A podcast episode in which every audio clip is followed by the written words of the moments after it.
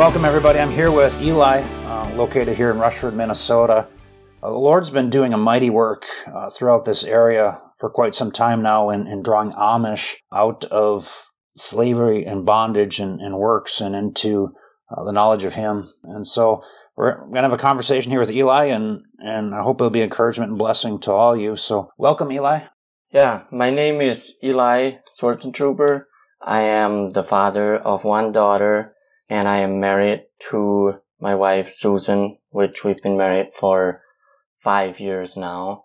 So I grew up Amish, in the Amish culture, and just I, I have a lot of great memories. I have, I grew up in church. We went to church every two weeks, but it was like just a normal traditional thing every two weeks.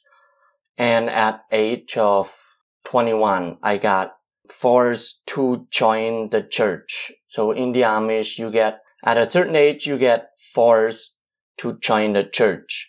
Joining the church means making an oath to the church that you will stay with this church for the rest of your life. It's more like making an oath to the bishops and the elders than to being baptized for Jesus.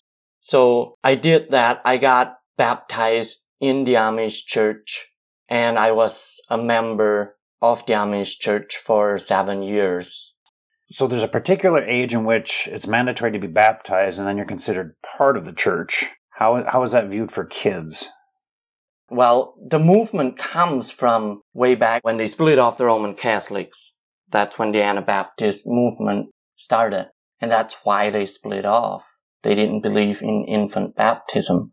Like that's what we're taught that you can't be baptized as an infant, which I don't support anyway. But you don't know why you're being baptized other than you are being baptized and they teach that when you get baptized, you get born again.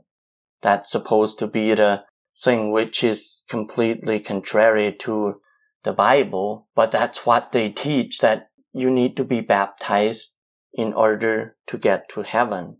So they teach as you get baptized, you become born again. So within the Amish community, when, when many hear Amish, they immediately think horse and buggy, handwork.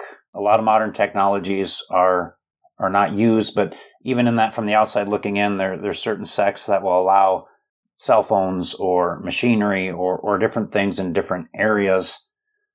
Can you explain a little bit in regards to what the Amish view is regarding God and lifestyle?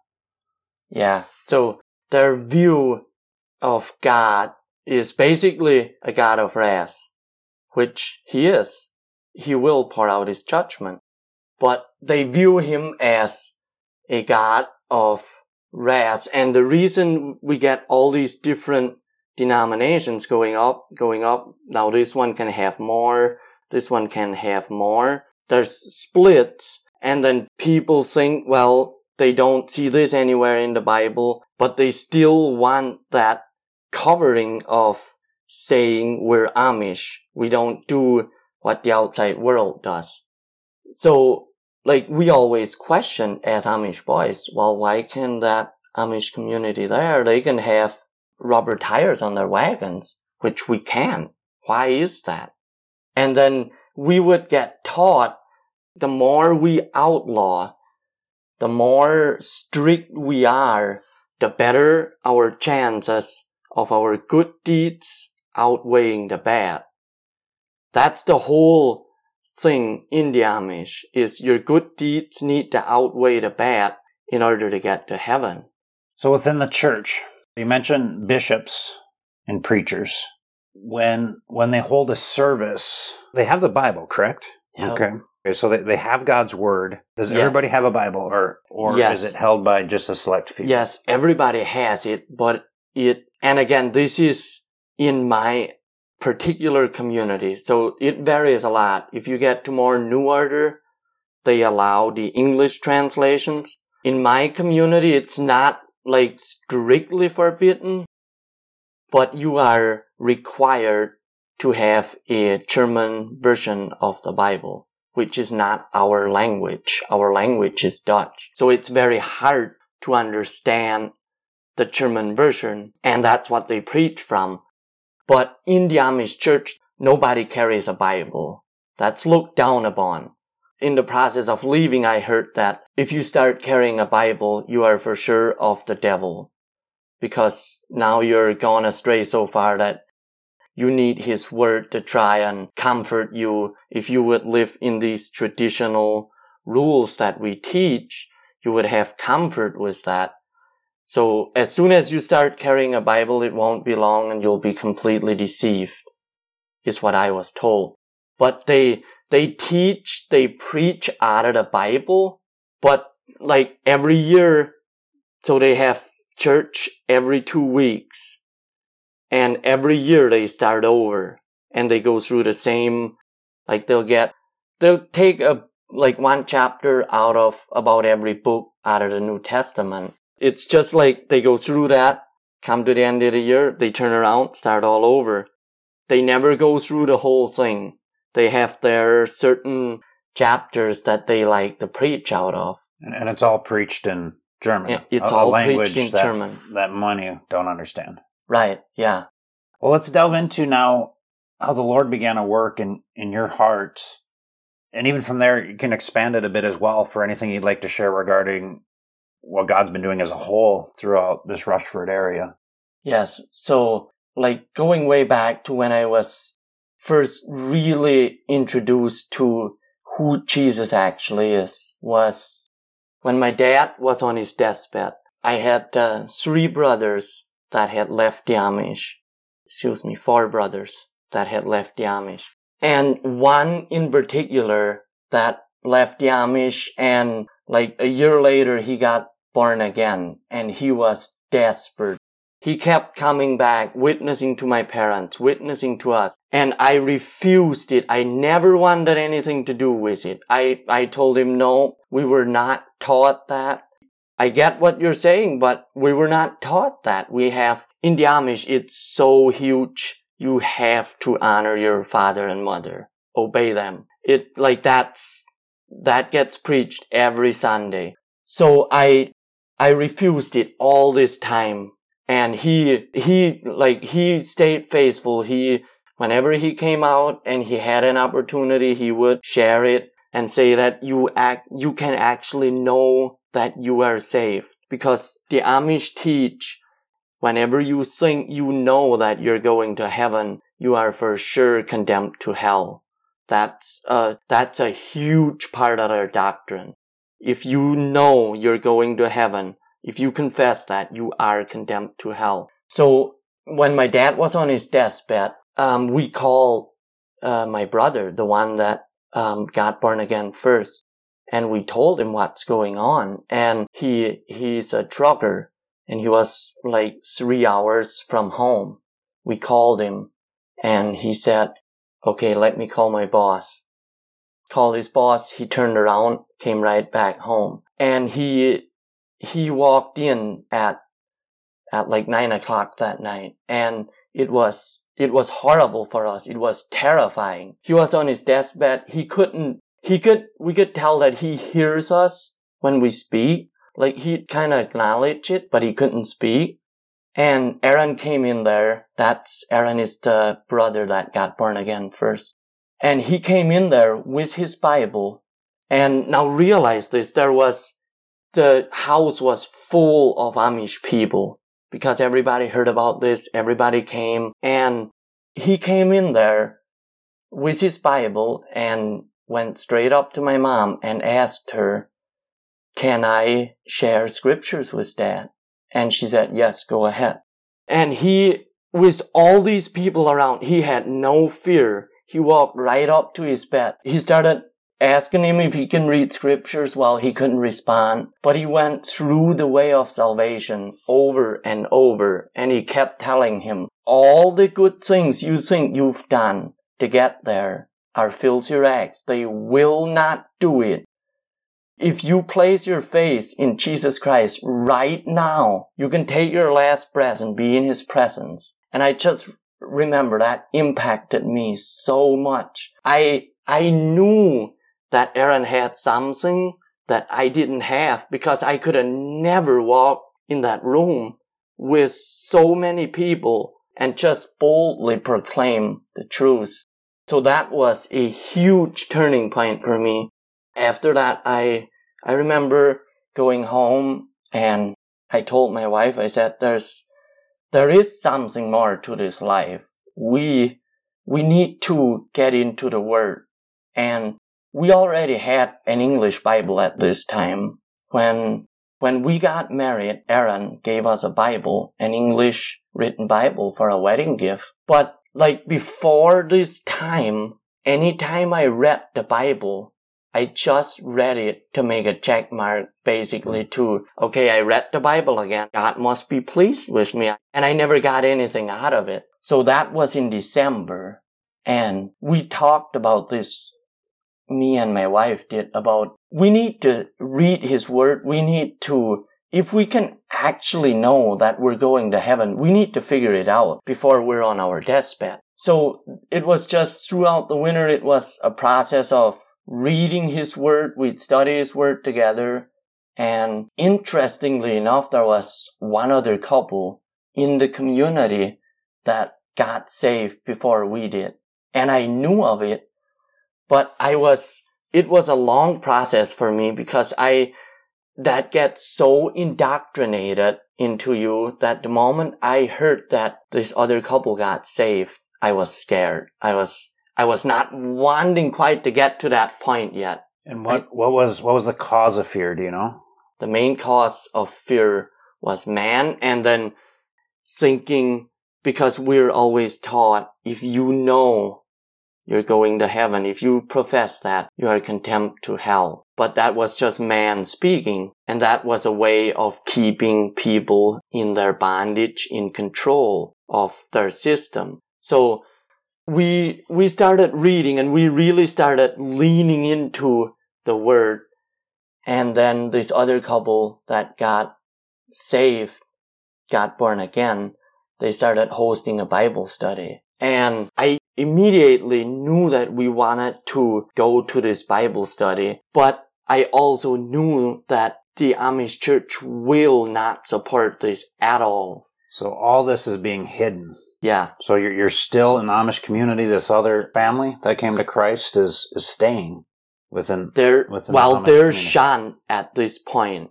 Explain shunning. So shunning is well, it's anything outside of their uh, rules you get shunned if you don't repent before the church, before the bishops. Anything outside of their ordinance rules, you can get shunned and put out of their church. So the reason this other couple got shunned was, I, I believe one of the reasons was for a, for a phone, but the main reason they professed Christ and they said they, they know they're safe.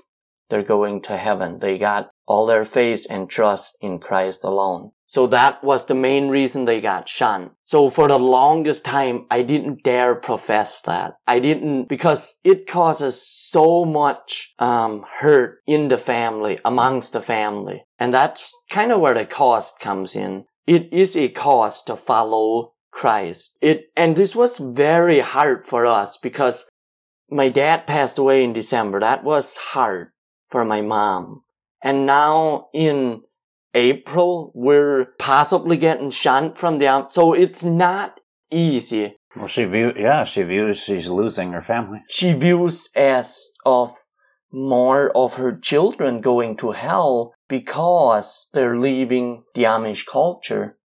So th- this family that's doing the Bible study, they're shunned, and then that's when they began the Bible study in their house. Yes.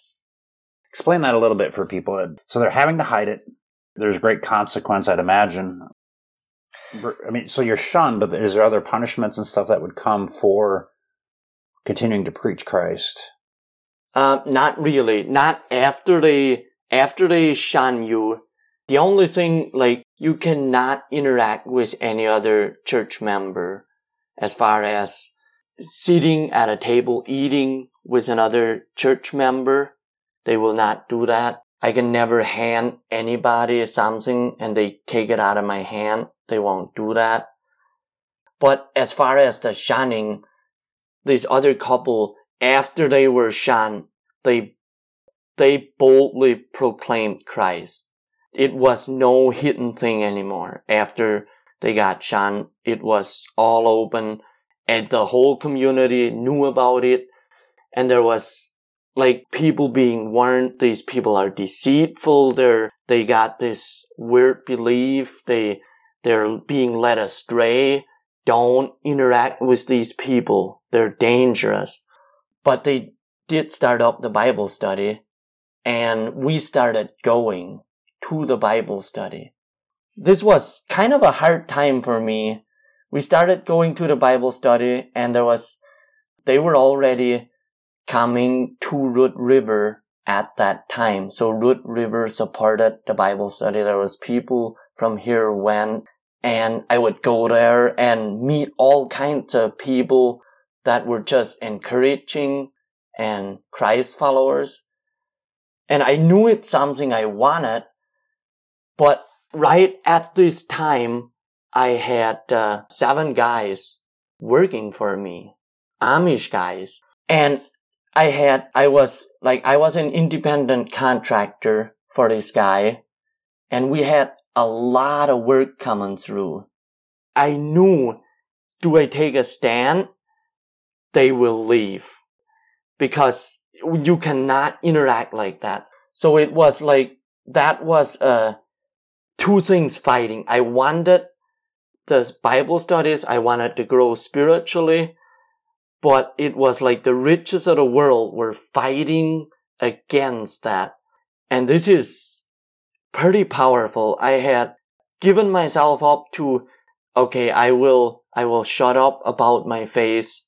I won't talk about it and I'll go, go quit the Bible studies and I'll be in the Amish for one more summer because we had so much work. The financial part of it looked so bright. I like it just drew me to that uh, stage. But this was so clear one Saturday. I was doing fencing at my farm. And I was still wrestling with this. In my mind, I was thinking, I'm gonna quit the Bible studies and I'm gonna continue in the Amish so I can keep my guys working for me. And I was fencing and all of a sudden this uh, this verse popped up in my head about why would you gain the whole world and lose your soul in hell and at this time i'm i'm pretty new to the bible but the way it resonated with me i was confident it's the spirit convicting me i instantly went to my bible started looking through and i found the verse and at, it was at this moment i said okay, we will continue the Bible studies and we will proclaim our faith. We will not deny Christ. And whatever the cost, we'll do it. And we did just that. We ended up losing all our guys. I ended up getting a different job, but praise God, we're saved. So there is a, there can be a hefty cost, but there is no riches out there that is worth losing your soul in hell. Amen. Let's delve into this a little bit. You're now living as English. I don't know if that's the right way to say it, but you you left the Amish traditions, customs, in, in the sense of the works for faith, right? You received Christ. You have a good perspective on on American culture. What are some things you would share with those within the American culture, particularly regarding the cost of the gospel from your perspective and what Christ has shown you? Yeah, I would say uh, the gospel does not change. It, the gospel of grace does not change. But I would also say that there is a cost to following Jesus Christ. He said in this world, we will have trials. We will have tribulations. But in all of this, we can leap for joy. We can have confidence of our eternal hope that we have in Him. And I would just say, like to the American culture, that there's so many stuff to deceive us. And when I say to deceive us, I'm not just talking about Hollywood. I'm not just talking about all these obvious things. I kind of look at that as a dumb spirit. They're not even wise at what they do. I would say to the American culture, there is one way to keep your face and to make it across that finish line. And that is to stick with the word and stay in the word, rightly discerning the word of truth. It's one area we're seeing a lot within U.S. culture, and, and it hits on what you just said regarding regarding discerning discerning accurately the word of truth. There, there's a mixing of the world with attributes and different characteristics of, of Christ. And what's interesting to me, even within the Amish culture, you know, within the United States, you, you, you have these subcultures. And within the Amish, from the outside looking in and not knowing much about it, it seems that they're they're trying to please God. And yet some of the testimony I know from Joe the other day is and, and even what you're sharing, when you get into what it is they're teaching, it's, it's obviously corrupt. It is. Another thing I would say to the American culture, because a lot of people look into the Amish culture and see this unity. And there is certain areas where I have a lot of respect as far as somebody's barn burns down, somebody's house burns down. The whole community comes together and it, it looks very unifying and it is in that perspective. But what goes on behind the scenes as far as church and spiritual stuff is very ununifying. It is so corrupt. And that's what I wanna say to the American culture is that you looking into the Amish, yeah, they preach Jesus, but what is their overall view on him? When I came out of the Amish culture, I looked, everybody I heard preaching, whenever I heard the name of Jesus, whenever I heard somebody quote a verse, I was like, oh yeah, this is good. And it's not like that. There's so many deceitful gospels out there. And there is, there's one way to get to the finish line, and that is by His Word. If we do not stay in His Word, study His Word, we are so easily deceived. Yeah, the, the truth in Christ cannot be separated. Right. Jesus, Jesus is the way, the truth, yeah. the life. They, they, all come together. And I, I like how you hit on that. There's many things in which what I hear a lot of in modern day is unity. And unity is not being established in Christ himself, but rather it's becoming to be about a, a form of unity in a form of a half truth, which we know is no truth at all. And yet, even from your background, it, it mirrors much of the same thing as well. You you had mentioned how, how you feared man. What can you share with people who may be in a similar situation? They fear taking a stand on the word, taking a stand on the truth of Christ, what can you say to encourage them in stepping out in this boldness? Yep. I would just say this was another moment, very touching moment that the Spirit brought to me in this time of fearing man.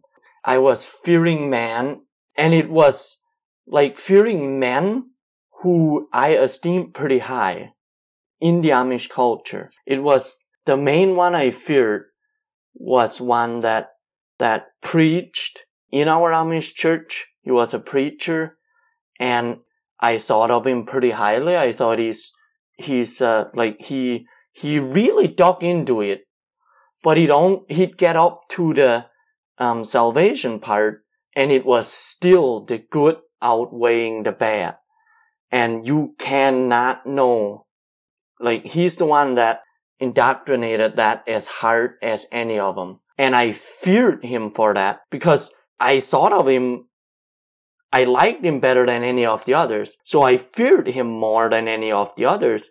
And in this whole process, I had the exact same thing happen.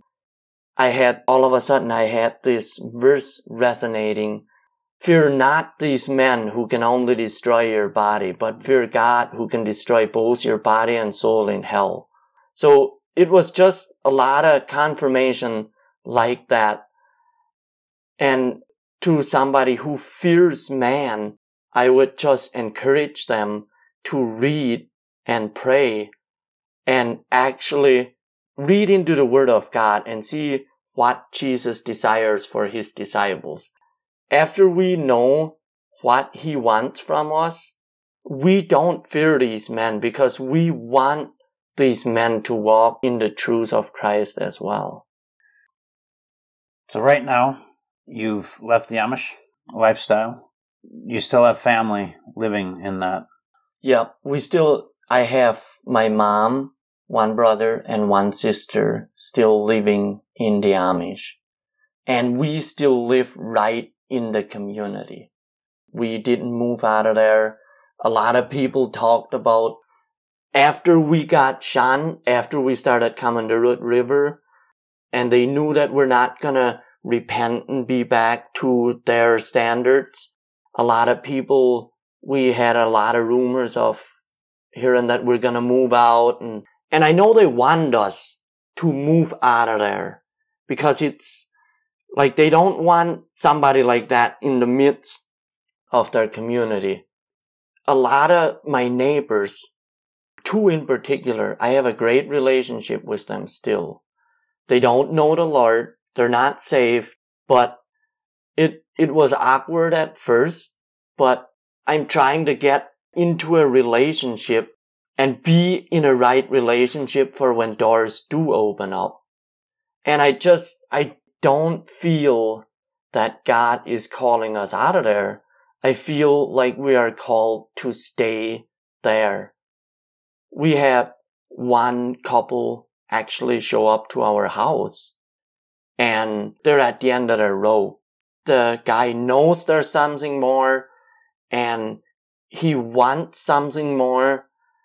But again, it is after you're out of that for a while, you forget how hard some of this stuff gets indoctrinated. So it can be quite a process to step somebody through trying to get out of that religion as of now, I feel like we're called to just stay there and help people like that. God, God's going to use you mighty in that. I, am I'm, I'm I'm encouraged and excited to to hear that you're still there. I didn't know that. I, I just picture this light established in the midst of this darkness, and it seems miraculous to me. Maybe I'm misunderstanding some of the things, but it, it seems it seems strange that they allow you to stay. Um, certainly, yeah. certainly God's doing doing a work in that, and so yeah, for those who are listening, be in prayer. Be in prayer for Eli um, and his family, who's established there. Uh, we, we uh, firmly believe God's going to continue to bring His Word and, and Jesus Christ forth. What are some areas people can pray for you? Just pray for our family, because we do want our daughter to know my mom as her grandmother and it is very hard. She's one of the, like, if we come out there, she doesn't want to, she acknowledges us, but if somebody else is there, she doesn't even want to talk to us. She invites us in, but that's pretty much it. So I would say that would be an area to pray for. Pray for her and pray for us for knowledge of going there and sharing the word of truth and just establishing a relationship that can grow and heal back together. And what's her name? Lydia. Okay, Lydia. Lydia. Yeah, Lydia. I remember you saying that. Yeah, we'll definitely be. Pr- we'll, yeah, we'll be praying over that. We're praying for healing, as as well as yeah, opportunity, opportunity for doors to open. I want to share this verse with you. It's out of Matthew chapter 10. You've, you've quoted this chapter a few times as, as we've been speaking here. Christ is speaking to his disciples. He's, he's sending them out for the first time in ministry. So the disciples have been with Jesus. They've been learning from him and he summons them, all, all the 12, and they come to Jesus, and he through through his power they're sent out. They they proclaim the kingdom of heaven. They begin to cast out demons, uh, heal the sick, raise the dead. They they begin to be used by God in demonstrating His power and might and authority. And as you begin this chapter, this is one of my favorite chapters in Scripture because being a missionary for many years now, there's a great joy in being used by God in numerous ways. And I can just picture the disciples in their excitement now being sent out. But as this chapter continues, you go from this exciting stage of proclaiming the gospel and, and performing miracles in the power of Christ to Christ beginning to tell them, well, don't take a money bag. Don't bring provisions for yourself. You know, as you enter a house, greet it. And if the house is worthy, let, let the peace come upon it. But if it's unworthy, let your peace return. As this continues, he warns them and says, Behold, I am sending you out as sheep in the midst of wolves. So be wise as serpent and innocent as doves. And from verse 16 on, it begins to be this picture of, of great suffering and great cost. He says, Brother will deliver brother over to death, and father his child, and children will rise against parents and have them put to death, and you will be hated by all for my name's sake. But the one who endures to the end will be saved. And we begin to see this picture of persecution that comes. But in this, Christ encourages them, and he says, What I tell you in dark, say in the light, and what I whispered, proclaim from the housetops. I see God having established you into this dark area in, which you're now the light. And, and in the midst of this, we, we spoke of unity just briefly. And to this, Christ just simply says, Do not think that I have come to bring peace to earth. I have not come to bring peace, but a sword. For I have come to set man against his father, and a daughter against her mother, and a daughter in law against her mother in law, and a person's enemies will be those of his own household. Jesus Christ, Jesus Christ and who he is in being the truth and the light, his very name and the very essence of who he is puts you on one side or the other. Mm-hmm. You will you'll be for Christ or you're going to be against Christ. Mm-hmm. And I hear this in your testimony within a household. Now, I, I don't believe that this division necessarily is going to remain, but rather that by the power of God and in Christ, true unity can come, mm-hmm. not one of works of man or right. the ideas of man, but rather the pure word. Yeah. And so your mom, Lydia, she is, she is not apart from the grace and mercies and, and touch of Jesus. But we're yet to see this battle play out. And in that comes the burdens and the difficulties and, and even some of the things you expressed early on. Uh, am I going to forsake the things of the world for the mm-hmm. things of, of Jesus Christ?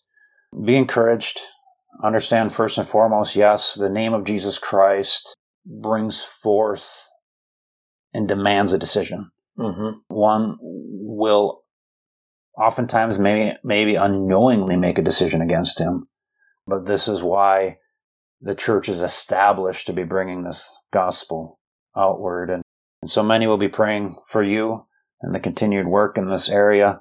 Any closing thoughts or words you'd, you'd like to share? Um, yeah, you mentioned the, the joy of being used by God. I'd like to share just a little bit on that. And you mentioned that it's not always what we want to do, which is very true for me. Um, I've experienced some of the times where, and this was particularly twice that an Amish couple came into my driveway. The minute I saw them coming in, I knew something's up. I knew there's a hunger or something is going on. Cause both times these have been people that we're praying for that they would come to know the Lord.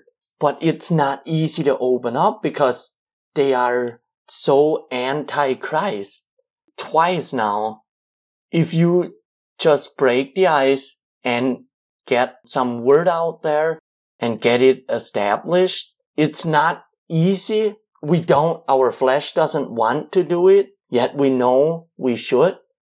And this has happened twice where we do it and when they leave, you see the word taking ground. They're willing, they're listening. You see it taking ground and there's no moments that we have more joy, that we sing praises to the Lord in those moments when you see it taking ground. And one particularly now they're safe. They are rooted in Christ and it's, there is no greater joy than stepping out and doing that which you're uncomfortable of. Your flesh doesn't want to do it. Yet the word of Christ demands you to do it. And if you just do it, there comes a great joy with it of seeing it root and seeing it take place. And then all of a sudden now you see the excitement in these people. It's like there's a light comes on and they're just excited about what they're reading. God's grace and mercies and abundance. May we receive these words of, of joy. And, I'm in wholehearted agreement. There's just an incredible joy in pursuing the things that Christ has set for us. And I believe in many ways as, as believers, we, we need to change our mindset regarding what it is to sow God's truth. I think on this many times because in so many ways as we continue forth, you know, nobody knows our imperfections better than ourselves mm-hmm. and our inadequacies and how we can stumble in a language or past. There's many things that can hinder us, but yet I see God who has touched you yourself and your wife, in which he's now establishing you to be a witness. And there's a submission to this. When I think on this, it's like, Lord, you've, you saw it fit to redeem man, which we don't deserve it. Right. And then you see it fit to establish man as your light and your righteousness, which is impossible without you. Right. And when we think of these things, I believe we get a better understanding of God's love.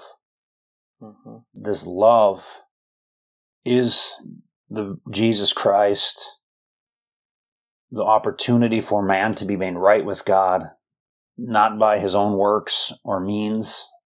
And we all know we, we have no ability.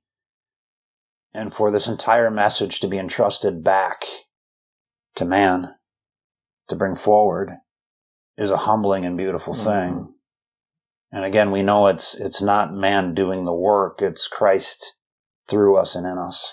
Yeah. And that's interesting that you talk about that because I've uh, recently talked with another Amish man and he, he wants the way of salvation. And I've led him through it over and over and over. And I finally said, it's not gonna work this way. You have to read and pray for yourself. And that's, that's the beauty in it. Christ gets glorified. And I told this man, you, you're not gonna get it by me telling you. Because I didn't, I didn't trust anybody. Neither should you. You should see if it is actually so what they're telling you from the word. Cause we are, um, sinful man. We do fall short and we make errors. Therefore, don't just trust what I tell you, but go and see if it's actually so. And that is the beauty in it. God gets glorified because they get set free by Him, not by us.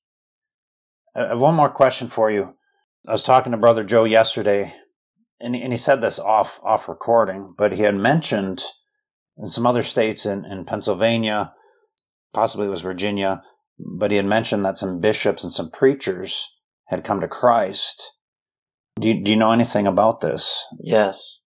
There is in Pennsylvania in particular that I know of that there was some bishops and preachers that came to Christ and a wonderful thing. They, I, I have a lot of respect for what they did. They stayed in the Amish because it was a lot easier to reach more like that, even though they get shunned right away because they believe this way.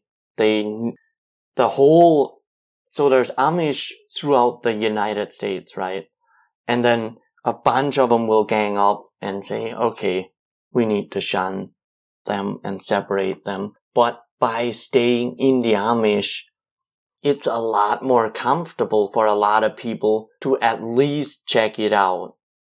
Because when they go completely leave the Amish, it's way more awkward. It seems way more deceitful to people in the Amish because they're a lot more skeptical about an English person when somebody total, totally leaves. So by these people staying in the Amish, they have way more of an impact on people still there. Obviously, it only works for so long and then it gets very clear on who is gonna believe and who is not gonna believe. But I do have a lot of respect for people like that, that their heart is for, and my heart is for the Amish community. That is my heritage. My heart is that they would get saved and that they would come to the saving knowledge of who Jesus Christ is. Heavenly Father, we thank you for your grace and mercies and your patience, Lord, in which you desire all to come to repentance, Lord. And so we pray for the effort that you're bringing forth here throughout throughout the area here of Rushford, Minnesota, but but as well the other uh, witnesses or testimony we're hearing over in Pennsylvania, Father. Uh, establish these leaders in your truth, Lord. Uh, we pray for Eli as the work here continues, and we pray many the listeners begin wholeheartedly coming in prayer Yes. uh, for him and for the Amish community that's here. We pray for Lydia that she comes to the Yes, knowledge of who you are, Lord, and we rejoice in Aaron and, and his boldness that he displayed Mm. uh, some time ago in, in taking a stand in your truth and your word. And, and we pray many uh, will flee the false ideas and teachings of the Amish community and come to the pure truth and word and knowledge of Jesus Christ, Father. So continue this work, Lord, and continue working us as well, we pray. In Jesus' name, amen.